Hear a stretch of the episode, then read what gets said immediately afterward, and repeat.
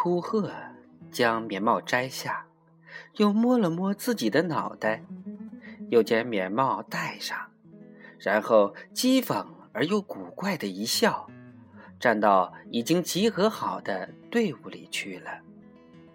会操开始了，各学校的校长依次坐到了台上，露出一对对自得与挑剔的目光。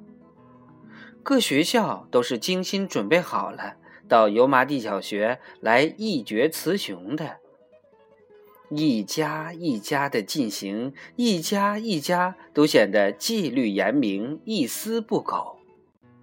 虽说那些孩子限于条件，衣服难免七长八短，或过于肥大，或过于短小，但还是整洁的。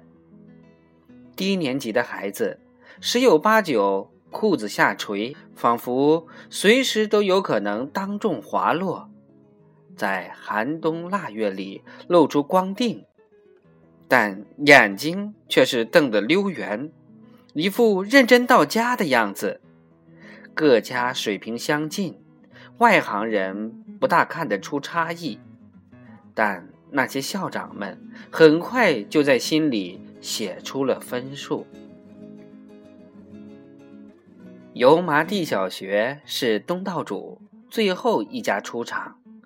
当第四所小学进行到一半时，桑乔脸上就已露出一丝让人察觉不到的笑容，因为就他看见到的前四家的水平来看，油麻地小学在这次的会操中拿第一，几乎是囊中取物。桑乔早把油麻地小学吃透了，很清楚的知道他在什么水平上。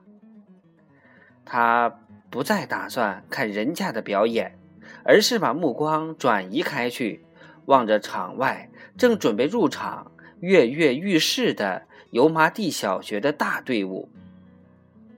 桑乔对荣誉是吝啬的，哪怕是一点点小荣誉。他也绝不肯轻易放过。第四所小学表演一结束，油麻地小学的队伍风风火火、迅捷地占领了偌大一个操场。操场四周种植的都是白杨树，它们在青灰色的天空下笔直地挺立着，落尽叶子。而只剩下褐色树干之后的白杨，显得更为挺拔。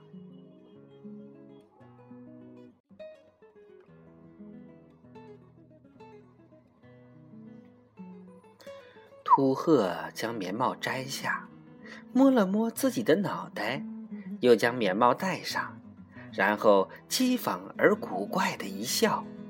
站到已经集合好的队伍里去了。会操开始了，各学校的校长依次坐到了台上，露出一对对自得与挑剔的目光。各学校都是精心准备好了到油麻地小学来一决雌雄的。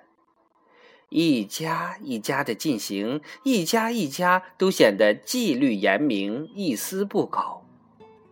虽说那些孩子限于条件，衣服难免七长八短，或过于肥大，或过于短小，但还是整洁的。低年级的孩子十有八九裤子下垂，仿佛随时都有可能当众滑落。在寒冬腊月里露出光腚，但眼睛却是瞪得溜圆，一副认真到家的样子。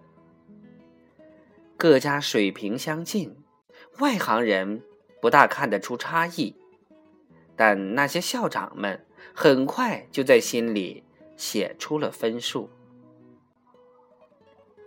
油麻地小学是东道主，最后一家出场。当第四所小学进行到一半时，桑乔脸上就已露出一丝让人察觉不到的笑容，因为就他看见到的前四家的水平来看，油麻地小学在这次会操中拿第一，几乎是囊中取物。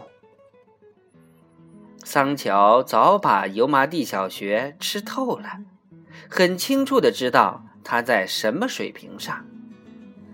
他不再打算看人家的表演，而是把目光转移开去，望着场外正准备入场、跃跃欲试的油麻地小学的大队伍。